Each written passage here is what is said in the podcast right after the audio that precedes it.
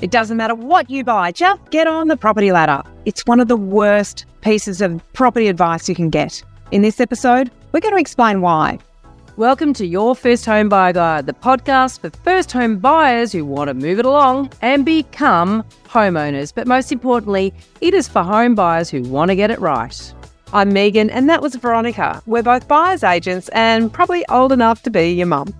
And that's a good thing because between us, we've got over 45 years' experience to share with you and bucket loads of stories and avoidable mistakes. Together, we're going to make sure you get unbiased and real information you can rely on.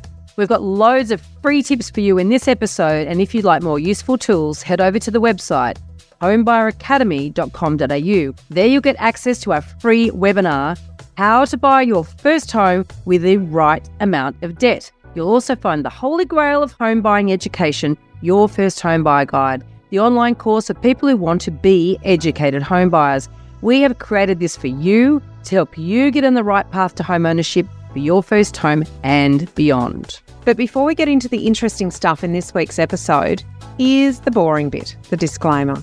You, of course, know that nothing in this podcast is to be taken as personal advice. We always recommend getting the advice of an expert in their field who takes the time to understand your personal situation. We've done our very best to ensure that the content is correct at the time of recording. But things change rapidly, so always check with the relevant government authority or your trusted advisors to get the most up to date information.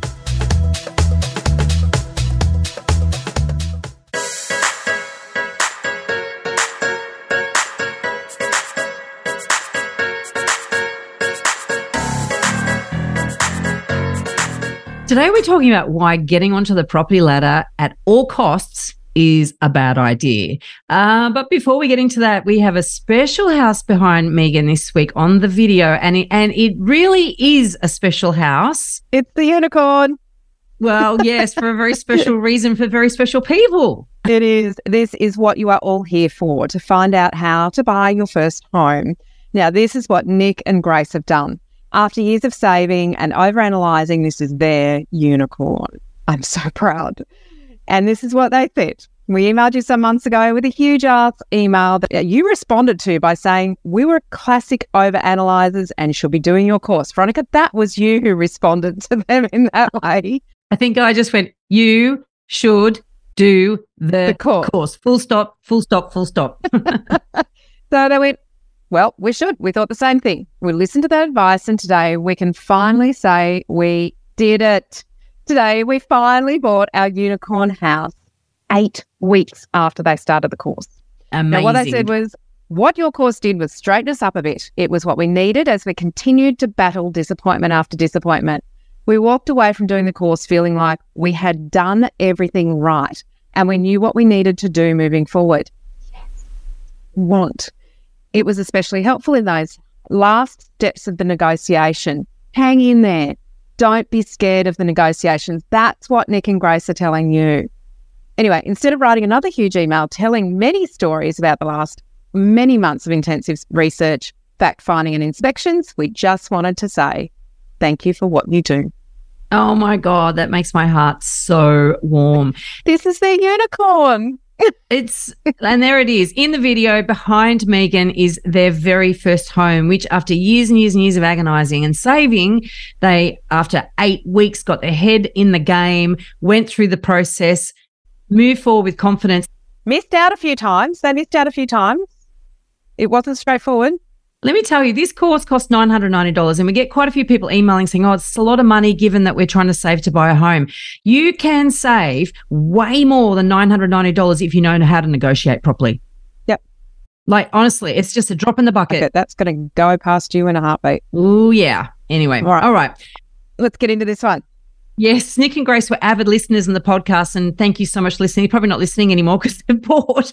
Um, They're going to be on the show. Yeah, We're gonna get them on the along, Do a case study. Mm. It's been a while since we've had a first time buyer that's been game enough to get on the show, but that's probably because we've only recently restarted the campfire where we're talking to our, our students every week. And so when they know us more personally than just through the edge of the end of the podcast, um, then they're much more, they're braver. So we're not as scary. So we're, we're really looking forward to bringing them their story to you in the next uh, couple of months. Right now, so these guys stopped overanalyzing and started taking the right steps, but it was very hard to get their first step on the ladder. And, you know, there is a lot of, um, well, these guys overanalyzed as opposed to people that are thinking, oh, just throw caution to the wind right. and just get on the property ladder because prices are starting to rise again. And we totally get it. You know, when prices are rising faster than you can save, plus with every interest rate rise, the borrowing capacity has been falling and it feels like your dream of owning a home is slipping away. Yeah. And people say, just buy anything.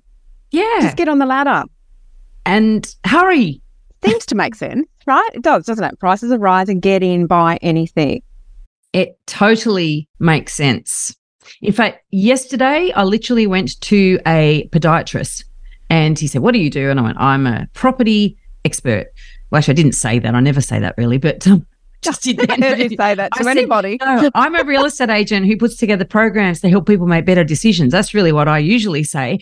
And he said, Oh, well, prices are rising. You just got to get on the ladder, don't you? You just got to buy anything. And I went, Oh, the podiatrist so is giving that advice. The podiatrist said that to me, and I went, "It's so interesting that you should say that because we've been putting together the script for this this podcast on exactly that, and here's why that's bad idea." And I said it to him, and he went, "Oh my god, I never thought of it like that. That's so true." It's a classic case of you don't know what you don't know. There's an expert in his field. In his field, yes. he is an expert of feet and functionality and mechanics. I'm taking his foot advice. Yes, yes, but should he be giving property advice? No. no. All right. So, why is buying just anything to get on the ladder bad advice? Well, for starters, Veronica, as you've just pointed out, it's usually given by people who don't know everything that they don't know. So, you and I go into a lot of situations going, Oh, I know there's an issue here, or I'm a bit concerned about that. I don't know the answer to that, but I know the people that I need to go to who are experts in their field who can help me nut through and find the right answer we know what we don't know when we encounter situations in property. You know, when I look at my feet and they're sore, I don't know what's wrong with me. I go to the person who can help me uncover what the problem is. I just know that I've got a problem with my feet. But, you know, well meaning people like, you know, dad or your auntie or, you know, um, anyone in your, your friendship circle, people at the barbecue, they really, really want to see you succeed in a lot of cases. There are some people that don't. And, you know, just keep that that little radar alert. Beware. Beware the well meaning but undermining.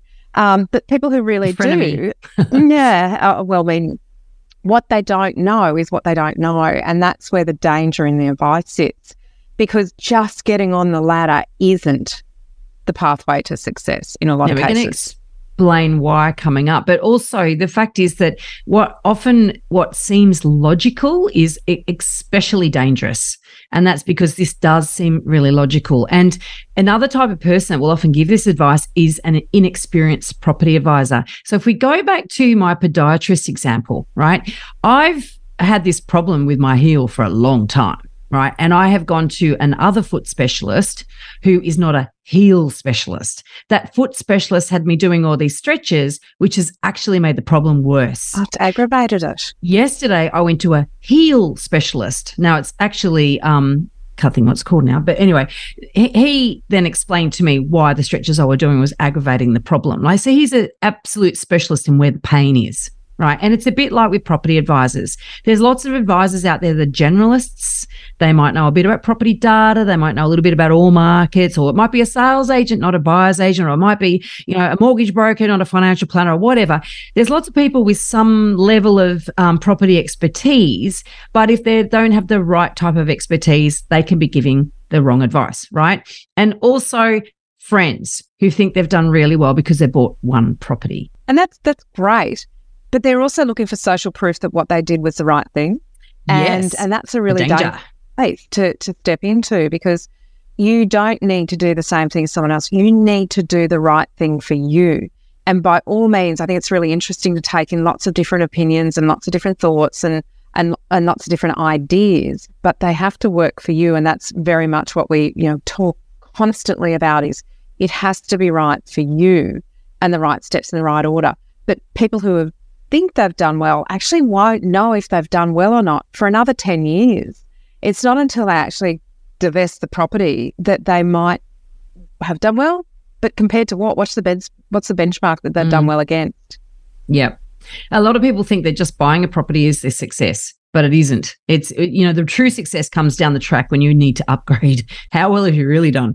So the other thing too is that there's people that give this advice who they want you to throw caution to the wind and buy from them. So potentially pushy salespeople, or they're trying to create FOMO um, because they just want you to act. And like, you know, basically stop wasting my time. Just, you know, put get on the ladder. Just get on the ladder. Just get on the ladder.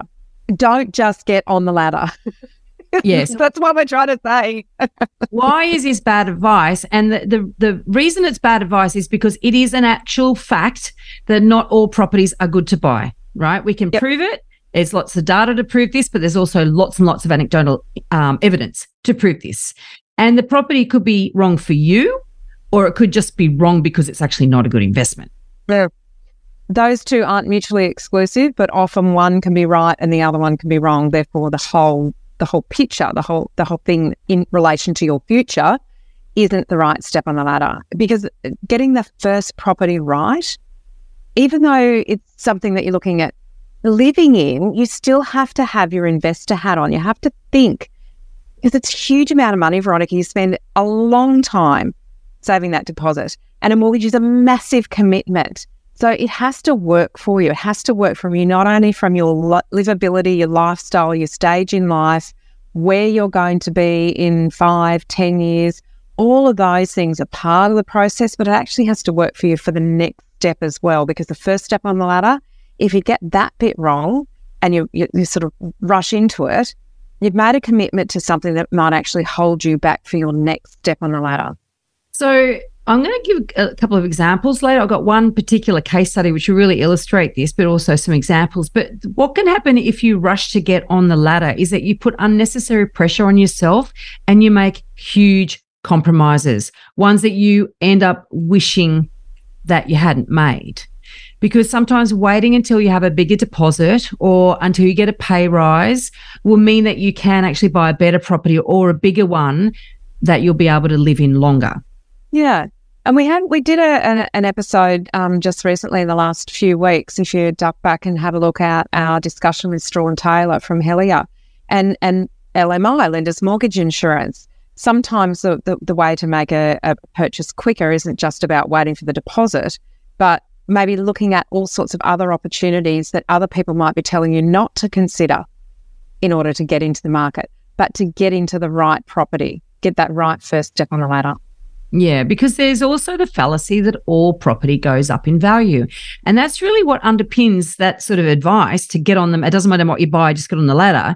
That underpin that is what's underpinning that. It it basically the people think that everything goes up and it all goes up at the same rate. Both of those things are wrong, right? Some areas experience no price growth for a very long time. For example, Perth between 2007 and 2017, a whole 10 years.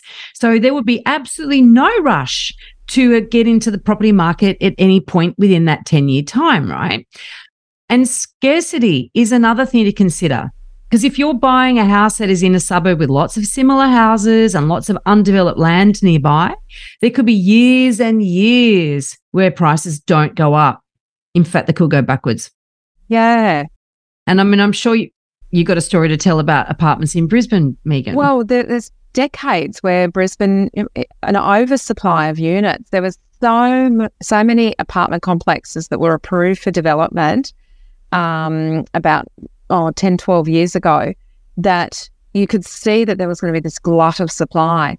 And as the developers actually started um, realizing their um, their sales, people were paying quite over the odds in terms of getting themselves what they thought was on the ladder. So they're very much a product, two bedroom, two bathroom apartments in areas where those sorts of products weren't highly sought after and were already um, heavily supplied. And so there was this period of time between about 2017 and 2022 where there was an absolute oversupply of units in Brisbane. If you'd taken the advice, just get on the ladder and bought one of those apartments, Many of those experienced somewhere between a 15 and 20% decline in values if they were sold in the first five to 10 years after they originally bought off the plan or brand new. Now, that's a huge amount. That's your deposit taken up in a loss in a sale.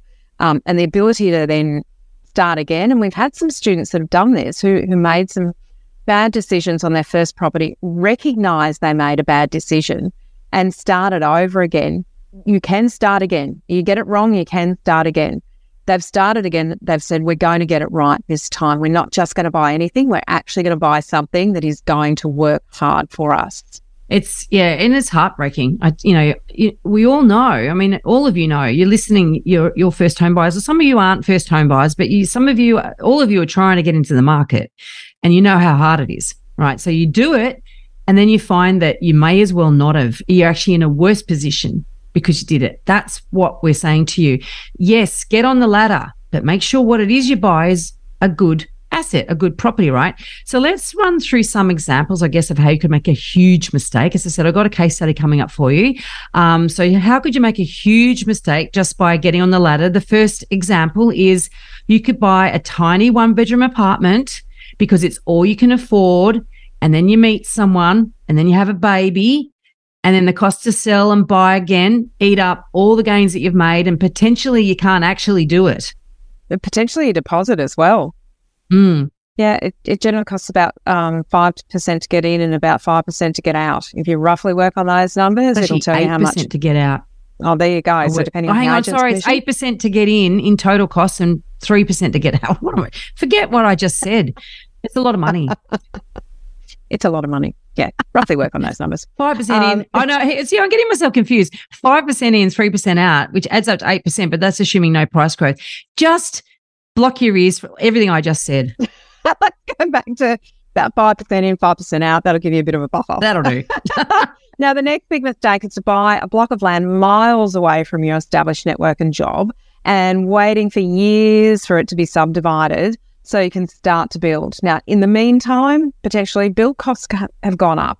And yeah, maybe you've got a job even further away that you have to sell up and buy that is a risky strategy. It sounds like it is embedded in, you know, surety and land is the thing that appreciates and it's the building that depreciates. And that's all very logical thinking. But when you look at the supply and demand, there's a huge amount of talk about supply and demand in the marketplace at the moment because the realization is that when something is undersupplied, prices go up where the demand is still strong. And when things are oversupplied, like those units, those apartments in Brisbane that I talk about, when they're oversupplied and there wasn't the demand for them, the prices go down. So where you're looking at a block of land a long way away from um, established areas and, and, and existing infrastructure, and there's a lot more of that to be released, that supply will come on and it will affect the price of something that you've bought if the same thing is repro- easily reproduced. Now, we talk about scarcity. Scarcity is in an established area where you can't easily reproduce it. Land in, in greenfield areas where or where um, new subdivisions can be done, that's easily reproduced. Yeah. And the thing too is that when you buy a block of land off the plan, which is so funny because I'm not in that space in terms of my buyer's no plan, agency usually. business. And when I first, well, yeah, when I first started researching this, I was like, how can you buy land off the plan? You know, but you can. And people do when they think that, oh, good, I'm on the ladder. I'm on the ladder. Oh, isn't that good? I'm on the ladder. But then you, you are at the total mercy of the developer starting to develop that when they're ready. And so, and the surrounding infrastructure when they're ready. Yep. Yep. So, and all sorts of things can happen in, in the rest of the market. People get, get left behind because they're stuck waiting, waiting, waiting, waiting, waiting. And then, of course, we build costs and whatever. So, so that is just something where you, it, it's not really a foothold in the market. People think it is. They think that that's a, a low cost. You know, it's a, the deposits, it's just, it's effectively a holding deposit and you're signing a contract. Um, you know, and they think I can save up the rest you know, in, in the meantime, um, and I can do it in stages, and it sort of seems really attractive, um, particularly if there's any any grants on offer at the time around that support that.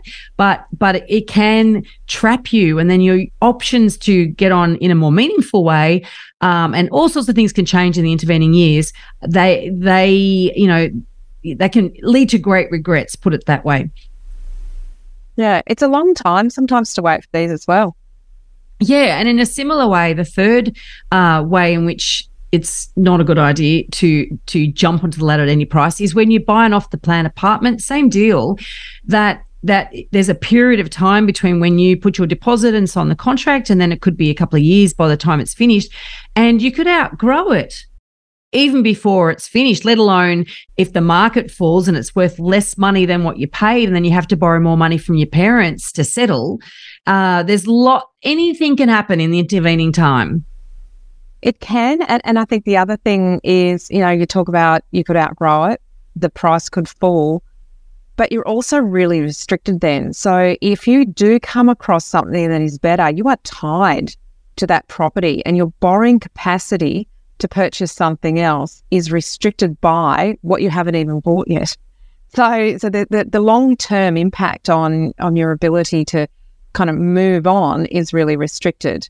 Uh, and if that developer doesn't settle with you in the period and the contract allows that that you know for for the developer to pull out whatever reason they didn't start their costs blew out they went bankrupt whatever if that contract doesn't go through and the and the prices have risen in the meantime then you're you actually have nothing at the end and the prices have risen and you now have to start shopping in a market where prices are above where you could have purchased if you'd actually looked at an established well located good quality property in the first place yeah, and that's good opportunity cost, and it's it's particularly insidious, I think, because people don't think they think that they're doing the right thing. They think that they're getting on the ladder, and they goodness, I got on the ladder. Yeah, yeah. the relief and the, the shock years down the oh, track we don't have to look that. anymore.